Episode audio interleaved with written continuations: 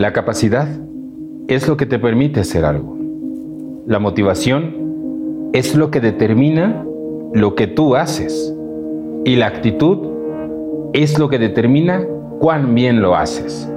Para poder conseguir el éxito, debes de tener una combinación perfecta entre estas tres.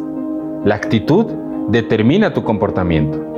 Para tener un cambio de comportamiento es necesario que cambies tu actitud.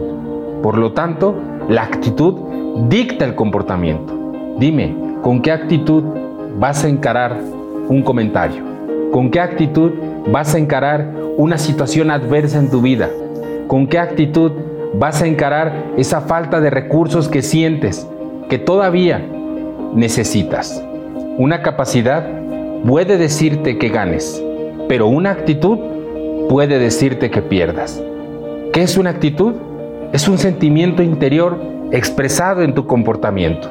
La actitud expresa en el lenguaje corporal y se nota esa expresión en tu rostro.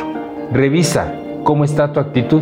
Probablemente es la falla por la cual no has podido alcanzar esa meta, no has podido superar esta situación, no has podido resolver este problema o esta diferencia con esa persona.